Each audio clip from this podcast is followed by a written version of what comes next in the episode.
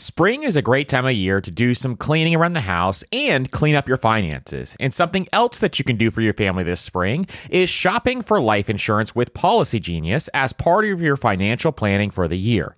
Getting life insurance today means you'll have peace of mind so that if something were to happen to you, your family can cover expenses, things like mortgage payments, credit card payments, car loans, or even college costs. I have a wife and two kids, with a third on the way, by the way, and business partners that all depend depend on my income. So I needed life insurance, and Policygenius made that so incredibly easy. And with Policygenius, you can find life insurance policies that start at just $292 per year for $1 million of coverage. Some options offer same day approval and avoid unnecessary medical exams. So save time and money and provide your family with a financial safety net using Policygenius. Head to policygenius.com or click the link in the description to get your free life insurance quotes and see how much you can save. That's policygenius.com. One of my favorite ways to invest is real estate, but not everyone wants to handle tenants and toilets.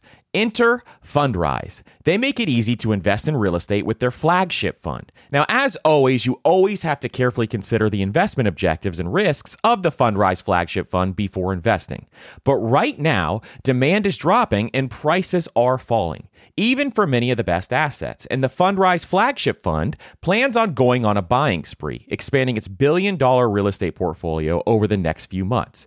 You can add the Fundrise flagship fund to your portfolio in just minutes with just as little as $10 by visiting fundrise.com slash PFP. As always, carefully consider the investment objectives, risks, charges, and expenses of the Fundrise flagship fund before investing. This and other information can be found in the fund's prospectus at fundrise.com slash PFP. That's fundrise.com slash PFP. This is a paid advertisement. On this episode of the Personal Finance Podcast, eight steps to budget with variable income and how you can see if your raise is actually a pay cut.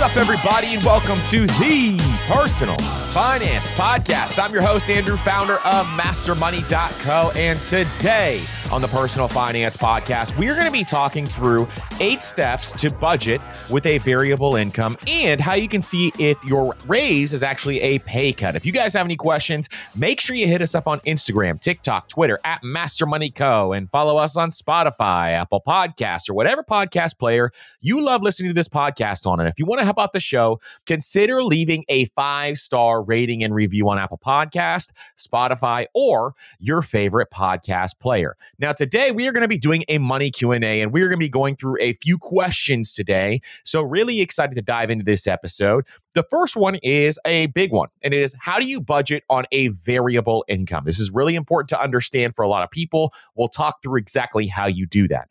The second one is should I pay down a low interest debt or invest more at age 50? And this is a really important question because when you get to age 50, you're trying to figure out, hey, do I want to be mortgage free? Do I want to make sure I have zero debt so that I have a debt free retirement? And or should I start to consider maybe investing more so I can increase the amount in retirement? We're going to talk through that question as well. And then lastly, when getting a raise, how do I look up to see if it's actually a pay cut due to inflation? So this is a great question. I'm going to go through, hey, how do you figure this out with the math? And then I'm going to show you a bunch of different considerations when it comes to that question. Also, we will do a bonus of Health Corner at the end as well. So if you guys are interested in that part, then make sure you stick around to the end and we're going to talk about some of the health stuff I want to talk through today. So this is going to be an action packed episode. So without further ado, let's get into it. All right. So, how do you budget on variable income? This is a fantastic question. And I love talking through this because this is something that I have to do. I own businesses. And so, variable income is a big part of my life, but it's also a big part for a lot of different people. A, if you are someone who is a business owner, then you know how variable income works. This means that you're going to get paid different amounts every single month based on your profit and loss statement and or based on what your distributions will be every single month. So, that is one option that I want you to think through through as we go through this. Also, for people who are in sales or who earn a commission, you also have variable income. Maybe you work at a car dealership or real estate, or you work in corporate sales, or you work for a big company. You make a lot of money in sales. All of those different things are going to matter when it comes to variable income because you're going to have months where you are up and you're going to have months when you are down. So, how do you make sure that you manage your money properly? Then there's teachers out there who may not have summer pay. Maybe you elect to have all your pay throughout the year, and so you have variable income throughout that year. But then you have three months that you have to prep for, and or have a side hustle available, something along those lines. Or for people who have holiday jobs or jobs where your business only runs for a short period of time, that is another group who may have variable income. And then folks who get bonuses. If you get bonuses, this is also for you because if you rely on those bonuses in order to make financial decisions and you rely on that forced savings, is what it essentially is, then this is another great option for you to think through this variable income. So we're going to go through this and try to make this as simple as possible. And I'm going to give you eight different steps to follow in order to budget with variable income. And a lot of this takes a little bit of time to get down. But once you get it down and you're prepared and you have a cushion in place, which we'll talk through how to build out that cushion, then this is going to be one of the best things that you ever, ever do to protect yourself. Because that is the key when it comes to variable income. We want to find different ways to protect our finances because we are going to have down times. We're going to have times where we are not making as much money. So you need more protection in the average person. You need more protection in place so that you can make sure that you can prepare for some of this stuff. Now, I want to make this clear up front. The goal when it comes to budgeting is you want to manage your money on autopilot. So you want to automate as much of this process as you possibly can. Automation means that you don't have to do as much work. And so when you can take that away and actually go out and live your life instead of spending time in the spreadsheet, automation is going to allow you to do that. So some of this is upfront work. And then once you do the upfront work, you can automate it on the back end. And then it's much, much easier. So, step one is I want you to start tracking your income and expenses. Now, I don't mean you have to go into a spreadsheet and build out this whole model in, in order to start tracking your income expenses. What I mean by this is I want you to go and look at your statements, your income and, and, expense statements. And you can kind of think through, hey, maybe you could just do this in a simple spreadsheet if you wanted to, but I'm not saying to build out a whole model. I'm saying do this in a simple way so that you can figure out, hey, what is my income? What is my expenses that have come through for the last six months or 12 months? And what you're going to notice is a trend where your income may go up during certain months, and it may come down during certain months, then back up during certain months, and then down during certain months. And you can look at this over a long period of time. Now, if you're already tracking your expenses or your income in some sort of app, maybe you utilize personal capital. Maybe you used to use Mint over the last couple of years. Now, Mint is going away, or maybe you use some other app to kind of track your your income, go look at those reports and go through there and say, hey, how much income did I bring in over this time frame? Now you can also go through your bank statements, which is a really easy way to do this. You can pull up your checking account wherever you get those direct deposits deposited into or those checks deposited into, and you can go look through there and say, hey, what was the income that came in over the course of the last 12 months? Now, if you don't utilize a tool yet to do this, I like to always have one on hand, just kind of tracking my income and expenses all the time. So I use a bunch of different ones, but Rocket Money is a great one. And I use that also to kind of cancel subscriptions. This is not sponsored or anything like that. And then Monarch Money is one that actually sponsors the show right now. And Monarch Money is fantastic. And they have a full budgeting suite. They're just like Mint is. And so they have some stuff available for you to track your income. So they do really, really good reporting. Like if you're interested in reporting, they do reporting, but it's a paid tool that you utilize when it comes to Monarch Money. Or, like I said, you can use a spreadsheet, but spreadsheets are clunkier. And then you have to do all this extra work when it comes to a spreadsheet. So it's up to you. Now, a lot of times banks will also let you download that CSV file where you can go through that as well. Now, step two, I want you to list out all your monthly expenses. This is really important because you got to figure out what your baseline is. That's what we're trying to get to here. So, I don't want you looking back when we start to move forward with this, but during this time frame, during this upfront work, you're going to have to look back for a short period of time. And then people who are good with money don't look backwards, they start to look forward at to what they need to do with their money and how to utilize their money. So, we're going to look back at your monthly expenses, figure out what your baseline is. So, another great way to do this is to download those bank statements and or if you've had that tool for a long period of time, we want to figure out what your baseline expenses is. And this doesn't have to be an exact number, but it can be something that's very very close to what you think it is. So, for example, for the last 6 months, if you spent, you know, $10,000 in one month, $11,000 in the next couple of months, then $12,000 over the course of the next couple of months, I would go on the high end and say, hey, my baseline is $12,000 per month. That is what our family spends every single month. And that's going to give you that baseline. I would take the high end and then those extra dollars you can kind of figure out as you go through this. Now, if you want to nail it down to be super, super accurate, which I do think is important, then you can go in there and just figure out, hey, for the last couple of months, average it out,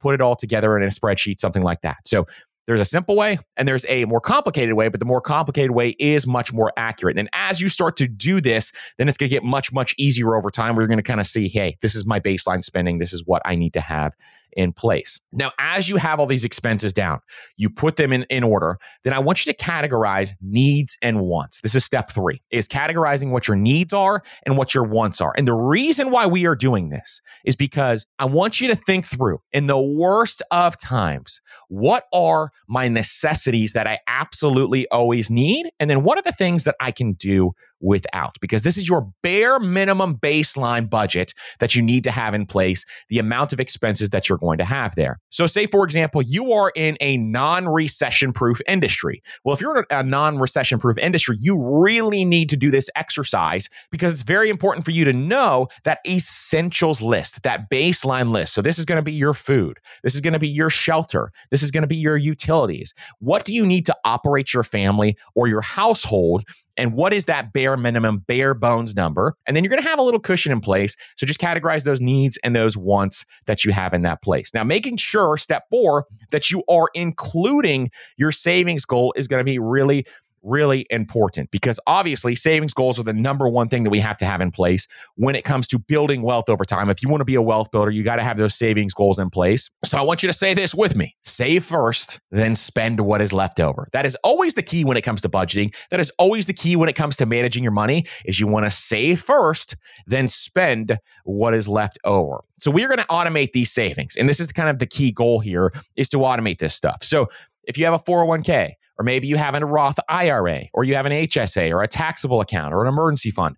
We're going to take our dollars, and when our dollars hit our checking account, we're going to automate our money into those accounts. So, say for example, you want to start saving up for a car. You think you're in the next five years, you're going to have to go out and buy a car. Well, what I want you to do is whenever you know you're going to pay yourself or your paycheck hits your account, you're going to automate a small amount of money into that car savings goal over time, whatever savings account that is. If you use a company like Ally, they have savings buckets where you can just make a bucket that says car purchase or whatever you want to call it. And it automates directly into that savings bucket for you. It literally automatically manages it for you. So it's a really cool tool to actually utilize. And I really recommend that for most people is when you're going through your budgets, you can have a line by line on a budget. Some of you love that stuff and you love to be in spreadsheets, and that's fantastic for a lot of people. But also, if you just want to fully automate this process, you can automate it and it's already categorized in these savings goals. So your savings goals need to go automatically over. It's automatically going to go from your paycheck to your 401k if you have a W 2 job job. Or if you're an entrepreneur, then that money is going to go from your business checking into your 401k every single month. So that's already going to be automated. And then if you have something like a Roth IRA, then you're going to have to set up those automations with that company. So you'd go into Vanguard or you'd go into Fidelity, set up those automations so that you can save that money. Because once you have that bare bones baseline, you know how much cushion and how much cash you have available. And what you do with that cash is where wealth is built. You have those bare bones expenses and taking that cash and putting it towards things that you value is incredibly important. So, this is something where automating this removes your willpower from this equation. You don't have your willpower involved, so you don't have to remember, hey, oh, I got to move this over to this brokerage account or I got to move this over to my savings account. Instead, it's automatically moving that way for you. Now, when you have all this stuff in place, you have this kind of mapped out and you've thought through this. And I think a really cool way to do this is making sure that you money map this stuff. And money mapping is something where it's easier to show you visually, but money mapping is something where you kind of figure out, hey, if money hits my checking account, where is this money need to go? Where is it going to go after it goes in my checking account? Well, A, a portion's going to go to savings, a portion's going to go to my bills, a portion's going to go to my retirement accounts. And that's how you really think through this stuff is is if you are a visual person, map it out. Take out a piece of paper, draw some bubbles, and put a bubble right in the middle that says checking account. And every time money hits my checking account, where's it going to go? And that's kind of how it's very simple to kind of think through this stuff when you can see it visually. Now you're going to create your budget. Now, when it comes to your budget, I am very pro either zero based budget or reverse budget. So the reverse budget is exactly what we're talking about here. You're saving off the top and then you're automating everything else and spending what is left over. But when it comes to a zero based budget, what I mean by that is that every time you get paid, every dollar that comes in, you need to, in the words of YNAB, for example, give that dollar a job meaning that every dollar that comes in needs to have a purpose. It needs to go somewhere. It doesn't just sit there and commingle in your checking account. You tell it what to do in your budget. So that means that when a dollar comes in, you're saying, hey, this money is going to be for the mortgage coming up. Or when money comes in, you're saying, hey, this money is going to be for the mortgage next month as you start to get ahead, which you will see you will start to get ahead if you start to systematize this stuff. And then when money comes in, you'll say, hey, this money is for the electric bill. This money is for my kids' daycare. This money is for my kids' extracurricular activities. This money is for date night. This money is for vacation. And you're just going to start to move that money every time it comes in. Every dollar has a purpose. It goes somewhere. It doesn't just sit there and commingle. It has a purpose of exactly where you want it to go. This is how you can create freedom with your money where people think budgeting is restrictive, but actually budgeting is very freeing, even if you're doing it on a spreadsheet with a zero based budget, because you're telling your money where to go. And telling your money where to go is where you gain your power back with your money. And so this is the powerful thing that you can do as you go through this process. Now, one huge factor of this is automate as much as you can. Like I keep talking about, I will say that till I'm blue in the face. Automate, automate, automate, because I truly believe most people don't know how to automate. And so the more you automate, the better off you'll be. But in addition, after you go through this process, you're going to have to make adjustments. So step six is realize you're going to have to make adjustments and make adjustments every single month. Nobody is perfect with their money month to month. I make mistakes every single month. Every single person that you listen to or talk to about money, they also make mistakes every single month. Nobody is perfect. Nobody has ever had a perfect month. I've heard Jesse Mecham, the founder of YNAB, one of the biggest budgeting companies out there, say he's never had a perfect month budgeting ever. I've never had a perfect month budgeting ever. Nobody I've ever talked to has ever had a perfect month budgeting ever. So what's going to happen here is that what a lot of people do is they mess up in their budget. Maybe you overspend in a category or you don't just allocate enough money to a category and then they quit. They say, budgeting doesn't work. I quit. I quit is the worst thing that you could do. Instead, what you want to do is make sure that you just make an adjustment and then you move on. Adjust and move on. That is part of budgeting. And that's part of how it works is making those adjustments. So never, ever, ever beat yourself up. Everybody makes mistakes. I want you to be empowered by that. I want you to be empowered by the fact that everybody makes mistakes. It is a okay to make mistakes. You just got to fix them the next month. And guess what? Maybe a year down the line, you're going to make a mistake and you're going to make that same mistake again. It's going to happen again. No big deal. You move on and you get to the next step. Okay. So I want you to remember that. Always, always remember it is okay to make mistakes. You just make adjustments going forward. Step seven is I want you to start working towards getting a month ahead in your budget. What this means is that as you start to either automate your money towards things and or as you start to budget, zero based budget your money towards things, what's going to happen is you're going to start to see maybe your account builds up a little bit because you're doing a really good job of doing some of this stuff. And so once that happens, I want you to try to get a month ahead, meaning that the money that you make in June is going to be paying for your bills in July. And then eventually you'll get two months ahead where the money you're making in June is going to be paying for your bills in August. This, my friends, especially when you have variable income, is an extremely powerful place to be because you're creating a buffer for yourself for when times get a little more rough than they are right now. And this is how you can really, really get ahead. So, this adjustment means that you're now starting to budget three months out and four months out and five months out. And you're going to see that A, you have an emergency fund in place, which we can talk more about here in a second. But B, now you're creating this cash cushion that's allowing you over time to just get months ahead.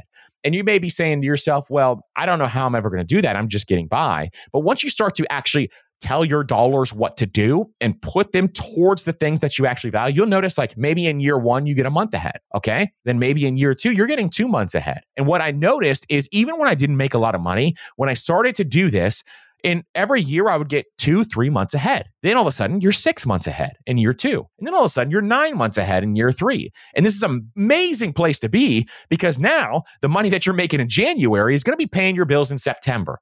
How amazing would that feel if you could do that? How amazing would it feel if the money you made in January of 2024 would be paying for your bills in September of 2024? Because you have so much cash cushion in place. This is what's powerful when you do this stuff. And so I love talking through some of these pieces. Now, step eight. Step eight's a big one because, hey, us variable income folks, we've got to have more of a cash cushion than most people. So you guys have noticed probably that over time, I have morphed into an emergency fund needs to be six months. And I don't really care what you do. It needs to be six months for most people. And now some people will argue with me, hey, it needs to be two months, three months, four months. Six months is my bare minimum here. And I am fairly convinced that that's what it should be. If you have variable income, though, I think it should be even higher. And the reason for this is because you know, if you're a business owner or you're somebody else, you can have some really, really bad months. And if those stretch out longer than they should, you really need more of a cash cushion. So, when times are good, maybe you're listening to this episode right now, times are fantastic. Create that cash position now. That cash position now is so incredibly powerful. That is your security. That's what keeps your lights on when things go bad. And so making sure that you increase that emergency fund, hey, maybe it's nine months, maybe it's 12 months, but I want you to increase it to a point where then all of a sudden you're slightly uncomfortable with how much cash that you have. This is the new thing that I'm going to be talking about here because this is kind of where I'm getting to now is I want to get to the point where I'm just slightly uncomfortable with how much cash I have. I don't really love how much cash I have on hand. It's kind of just sitting there. And at the time recording this, interest rates are really, really high. So it's kind of hard to get slightly uncomfortable with how much cash you have on hand when you got a 5% rate of return on your high yield savings account. So this is something where really, really think through how much cash do I want on hand and what would make me slightly uncomfortable. And you may not know that answer until you get there. So keep saving until you get to that point.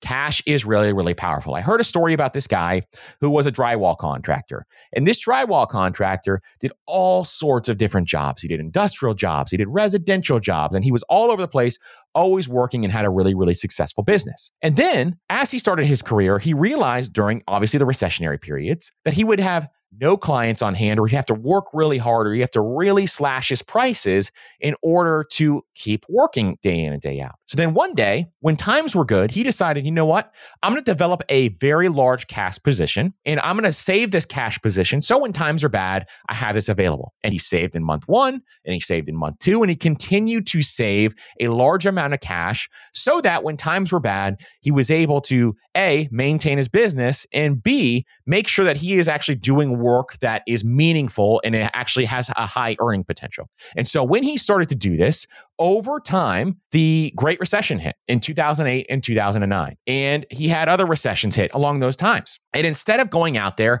and doing work and making a very small amount of money for doing the same exact work, guess what he went out and did? He bought a boat and he went fishing. Because he had cash on hand, he decided this year, I'm going to go fishing because the margins just aren't there. I'm going to be barely making any money for the work that I do. So I'm going to spend this time by giving back to myself. And so what he did was he had so much cash on hand from the good times, he prepared during the good times that he could go fishing for a year or two until the market recovered again. And once the market recovered, he started working again and working with clients and making the margins that he wanted to make and earning that money and replenishing his cash position. And so he started to do this. And over time, he would take years and years and years off to go fishing because he loved fishing so much. And this is what you can do as a business owner. This is the flexibility that you have by making sure that you save cash on hand when times are good when times are good, it feels like you're invincible. It's always going to feel like, you know, you're never going to run out of money. Business is never going to go away because you are just crushing it. But let me tell you, friends, there's always, always, always got to be some pessimism on the other side. Now, optimists are the best entrepreneurs.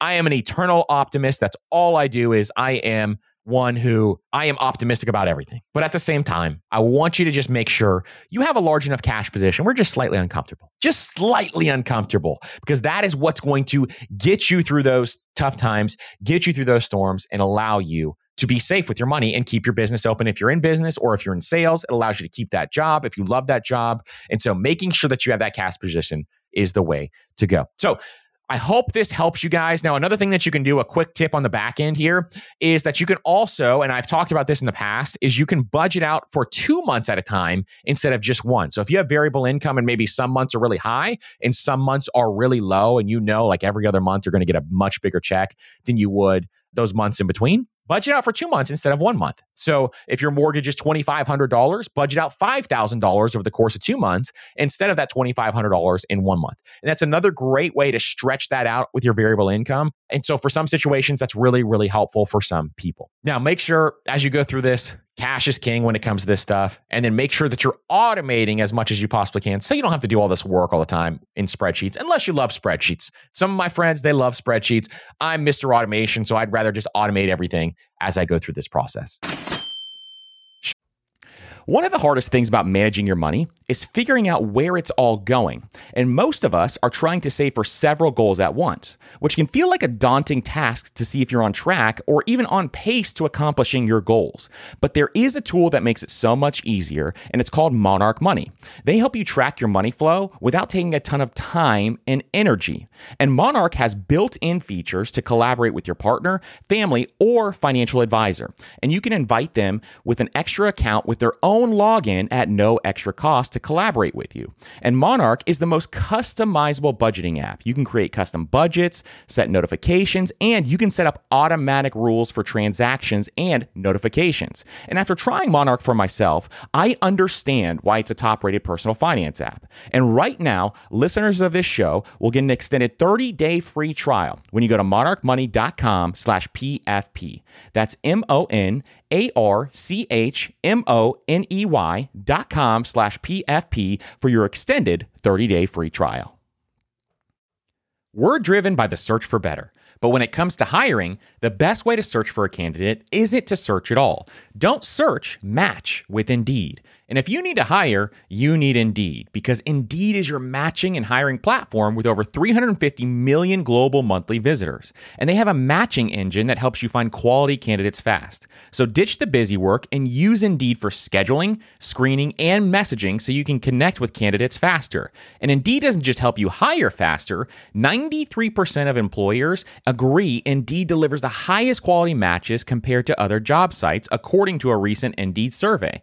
And listeners of this show will get a $75 sponsored job credit to get your jobs more visibility at indeed.com slash personal finance. Just go to indeed.com slash personal finance right now and support our show by saying you heard about Indeed on this podcast. That's indeed.com slash personal finance. Terms and conditions apply. Need to hire? You need Indeed.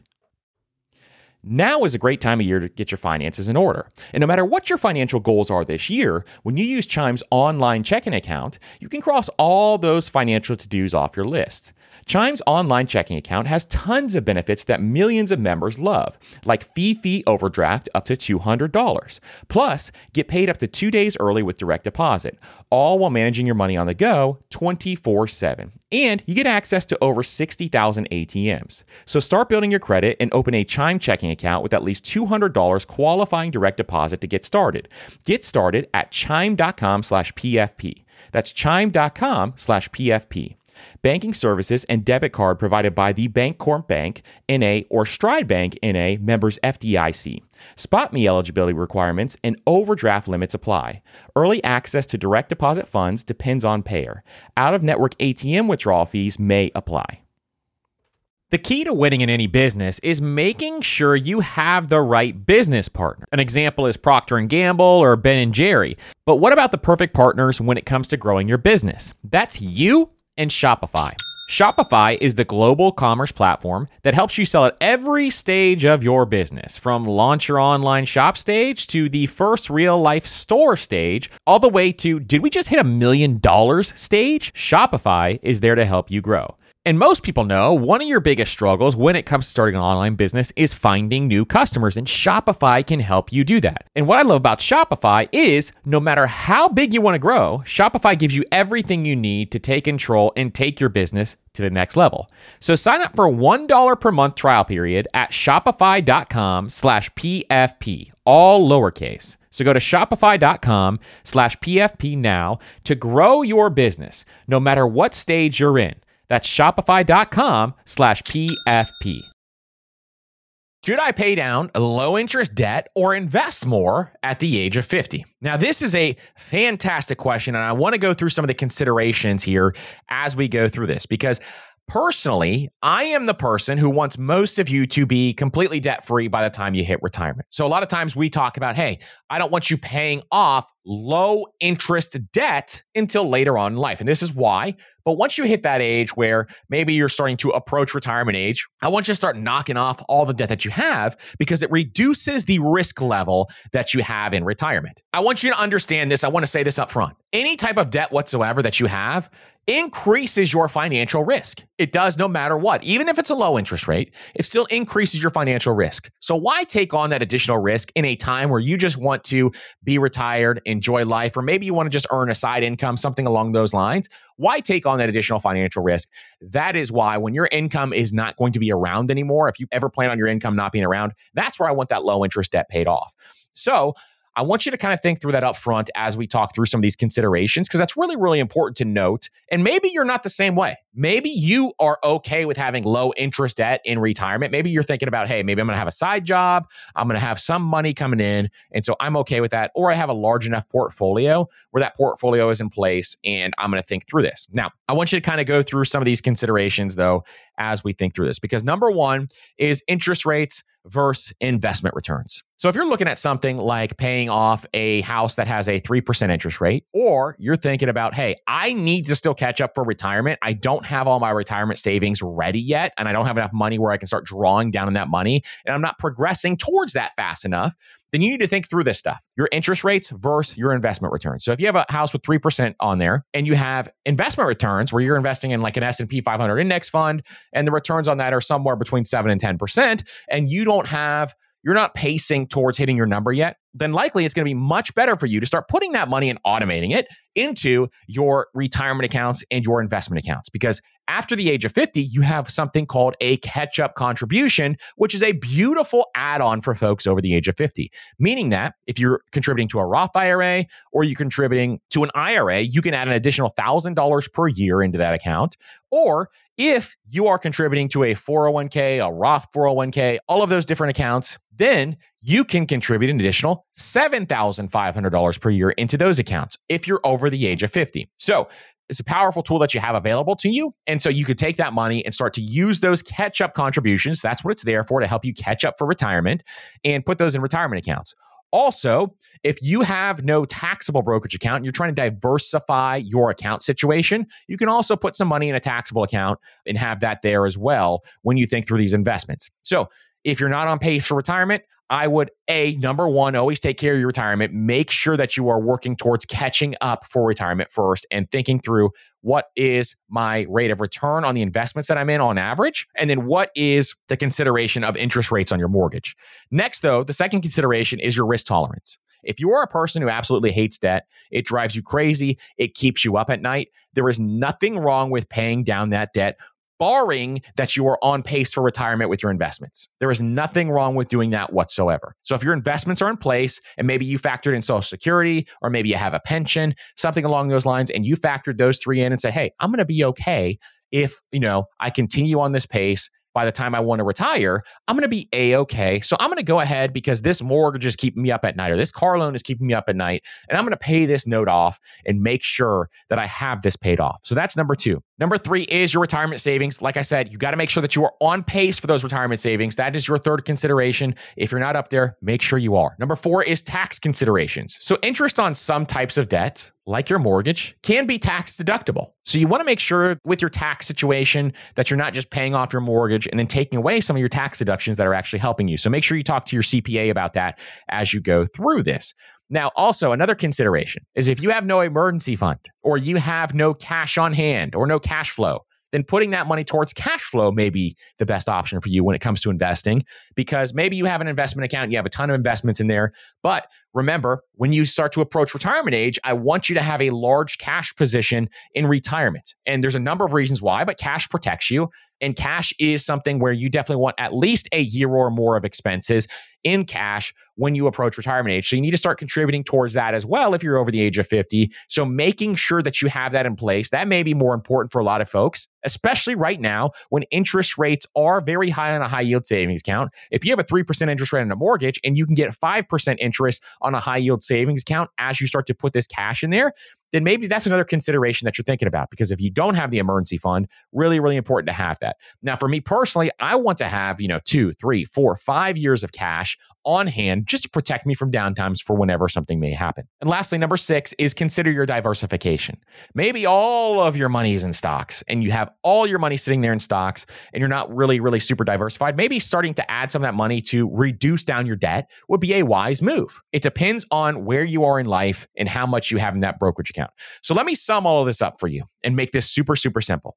If you are on pace to invest enough money and you're okay with your job that you have right now, and you're on pace to invest enough money by your retirement age, and you have an emergency fund that is pacing to be fully funded for however much cash you're comfortable with in retirement, then it's okay to pay down that low interest debt. But if you don't have those first two considerations, and that low interest debt doesn't really bother you that much, meaning it doesn't keep you up at night, then I would make sure that you take advantage of those first two considerations your investment account and your emergency fund. Then you come back and you can pay down that low interest debt. But if the low interest debt is keeping you up at night, it's really stressing you out, then there's nothing wrong with starting to pay down that low interest debt, considering you already have your investments in place. You always have to have those investments in place first. Otherwise, you'll never be able to retire. So you got to make sure that you have those first, and then you can go from there. But I love this question. I love how you're thinking along these lines.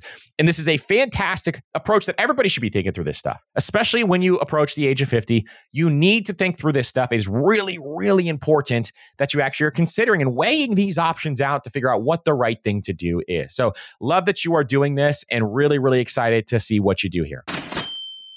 When getting a raise, how do I look up to see if it is actually a pay cut due to inflation? Now, if you've never heard me talk about this before, this is really, really important stuff here because what's going to happen is a lot of times during these high inflationary times, like we're in right now, what's going to happen is your boss is going to come in and say, Hey, got your raise. And they're going to give you a raise that's 2%. Well, well, guess what? If they gave you a raise that's 2%, and inflation was 3.5%, you just took a 1.5% pay cut. And so it's really, really important to have these conversations with some of your superiors. Sometimes it doesn't work. I've had people kind of go through this process and they'll say, you know, the boss is like, tough luck. We are also dealing with this inflationary period and we just don't have the funds to give you more money. Sometimes that's a pushback, but you got to start making this happen and having this conversation because it's really, really important. So thinking about this for a second, you want to make sure that you know if you are actually getting a pay cut so that you can have this conversation. And so the first thing that you want to do is you want to find out the exact amount of your raise. Sometimes they're going to give you a number, sometimes they're going to give you a percentage. If they give you the percentage, you already know what the percentage is. If they don't, then all you need to do is just do the quick math. And it is the raise amount divided by your original salary times 100. So if you make $50,000 a year and they gave you a $2,000 raise, then you take 2,000 divided by 50,000, multiply that by 100, and it's going to be 4%. And so that's the math on how to figure out what your actual raise amount is. Now, if they already say, hey, I'm going to give you a 3% raise, make sure you double check that calculation. It could be 2.79%. So just making sure you're double checking that as you go through this. Then you're going to find out what the current inflation rate is. This is super easy to do. You can Google it, you can type it into ChatGPT, you can type it into whatever else you want to do, but figuring out what the current inflation rate is, and then try to figure out what your local inflation rate is. Now, these are two different numbers that are going to come up. The national inflation rate is going to come up usually at a number that is going to be different than your local inflation rate. So I like to type in maybe the large surrounding city in your area and then saying, hey, what is the inflation rate here? So for me, I live in Tampa, Tampa, Florida. So I would type in, hey, Tampa local inflation rate. And you're going to see it's going to be a little different than the national rate. So you can use both of these numbers and kind of talk through, you know, what that inflation rate is. Now you're going to compare the two rates. If your raise is going to be 4% and the inflation rate is 3.5%, then you're okay. You got a raise. But if it's something where the inflation rate, like the last couple of years, was 7%, for example, and you got no raise or you got a 2% raise and you just took a 5% pay cut. And so it's really important to understand that because your buying power is not the same. And because your buying power is not the same, you have to reduce your lifestyle. You have to make a change in some way, shape, or form of 5%. And if you've never felt 5% before, it is actually a large amount of number. Like, for example, we think your car payments should be 7% or less of your income every month. 5% is like an entire car payment for a lot of people. It is a lot of money. That difference there is a lot of money. This is why it's really, really important. This is hundreds of dollars, if not thousands of dollars, depending on how much money you make. Some of you ballers out there, it's going to be thousands of dollars. And so, because of that, this is a really important conversation to have because it is hundreds and hundreds of dollars per month differential.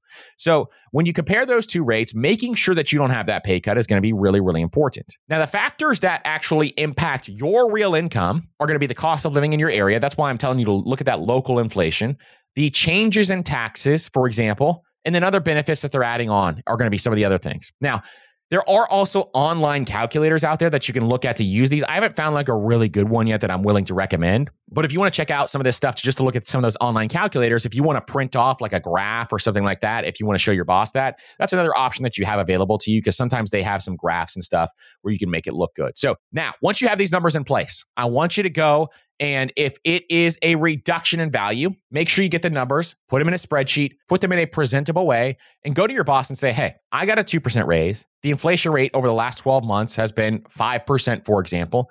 This means I got a 3% pay cut based on what the inflation rate currently is. And you could say, hey, 3% may not sound like a lot, but at the same time, I want you to think about what 3% is of this income, calculate what that 3% is, tell them the number and say, hey, I got to adjust my cost of living by this amount of money based on what's happening over the course of the last 12 months. And so this is one of those things where I just kind of want to talk through this with you and say, is there an option for me to be able to at least have a raise that matches the inflation rate? And so if you're going into your yearly review, make sure you have these numbers handy. And if you haven't gone through the process, where we have a process talking about how to actually get a raise, if you haven't done that six months process, uh, you could check this out at mastermoney.co slash resources. And we have a how to get a raise ebook that walks you through the six month process on how to get a raise. I've had so many people reach out to me and tell me that this works. This is what I did every single day. This is what my wife did in the corporate world as well. Works really, really well. I'm telling you, it works really, really well. So once you have this stuff in place, make sure you're having this conversation with your boss because, like I said, this is hundreds of dollars per month and the opportunity cost. You know, your boy loves that opportunity cost. The opportunity cost is millions of dollars. So making sure that you ask for this different percentage is really, really important because A, you always want to be adjusting your investments by the inflation rate. That's another thing I want you to consider is once you have this number, make sure you're increasing your investment amount by the inflation rate. So, for example, if you invest $100 per month to make this math really easy for your boy, and the inflation rate is 3%, then you're going to invest $103 the next year. And that means that you're just investing the same buying power year in, year out. So, that's another quick tip for all you wealth builders out there to make sure that you are making those adjustments each and every single year. So, I hope that's helpful. I know these conversations are not fun. I know these conversations are uncomfortable, but it's worth it. Would you get a little uncomfortable every single year?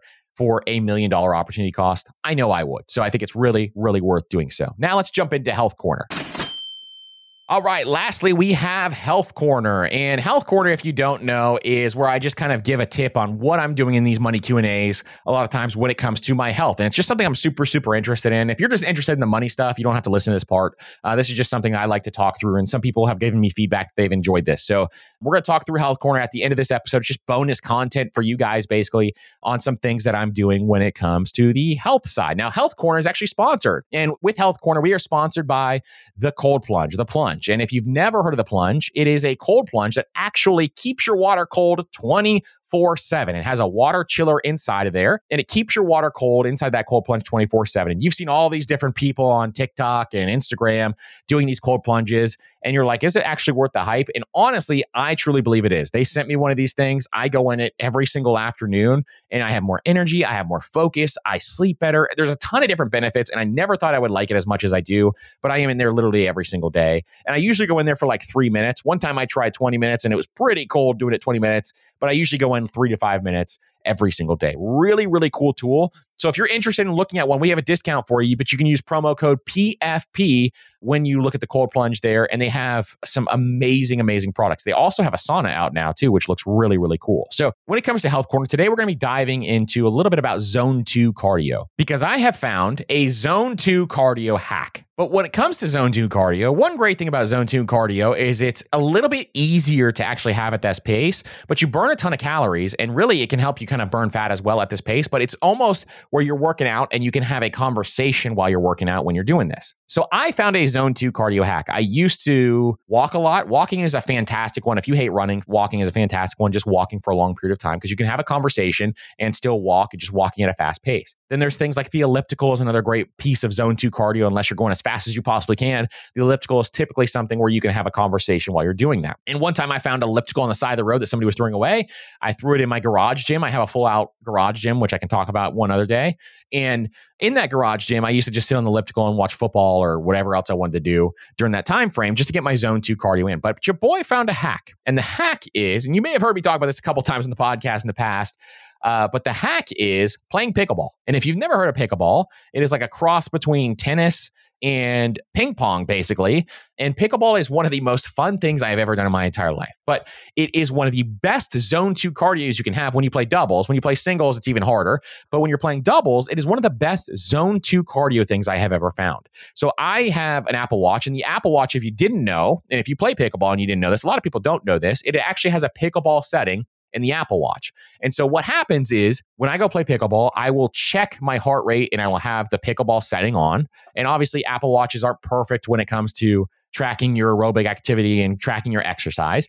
But I stay in zone two cardio when I'm playing doubles pickleball. And we usually play for two, sometimes even three hours. And when we play pickleball, I'm burning per hour about 700 calories per hour, according to the Apple Watch. Now, we play pretty hard, we play pretty fast now. So at the same time, we are moving around a lot. We're trying to scramble for balls and doing this, all these different things. But we are burning 700 calories per hour. So I'll get done with a two hour session and I'm at 14 to 1600 calories in that two hour session. And I don't even notice it because I'm having so much fun. So this is a really cool way. If you're someone who's like looking and interested in finding a fun way to actually get exercise, especially as the new year comes around, a lot of people are going to be interested in exercising even more or if you're interested in exercising during the holidays to keep those extra holiday pounds down, this is a great option for a lot of people. And I truly believe in pickleball is the fastest growing sport in the world. We've actually invested in a pickleball company, and it is one where it is one of the fastest growing sports. We have a facility uh, that we just bought into as well. And honestly, it is crazy how awesome it is. It's just one of the most fun things out there. So if you're interested in just kind of making sure that you are maintaining your heart rate, kind of getting that heart rate up, staying in that zone two cardio, pickleball is a fantastic option. So definitely, definitely check that out. And if you're in the Tampa Bay area, check out Tampa Bay Pickleball because that's our place. And it is one that is pretty, pretty fun to kind of work through and, and kind of see some of the stuff that we're doing there. So, anyways, this is one of my favorite tips here for this week because zone two cardio actually changed my life. You can do this on elliptical, you can do this on a spin bike if you want to. I think even like the Peloton has zone two cardio classes. And so if you're looking for something to kind of keep off those holiday pounds, make sure you check that out as well. Now, thank you guys so much for listening to this episode. I truly appreciate each and every single one of you. If you guys have questions for these money Q&As, make sure you send me an email or reach out in a DM and just let me know that you have a question for a money Q&A and we'll put it on the show. So, if we haven't answered it before, we will put it on the show and kind of talk through some of this stuff. So, listen, I truly appreciate each and every single one of you and I hope you have a wonderful week. And I will see you on the next episode.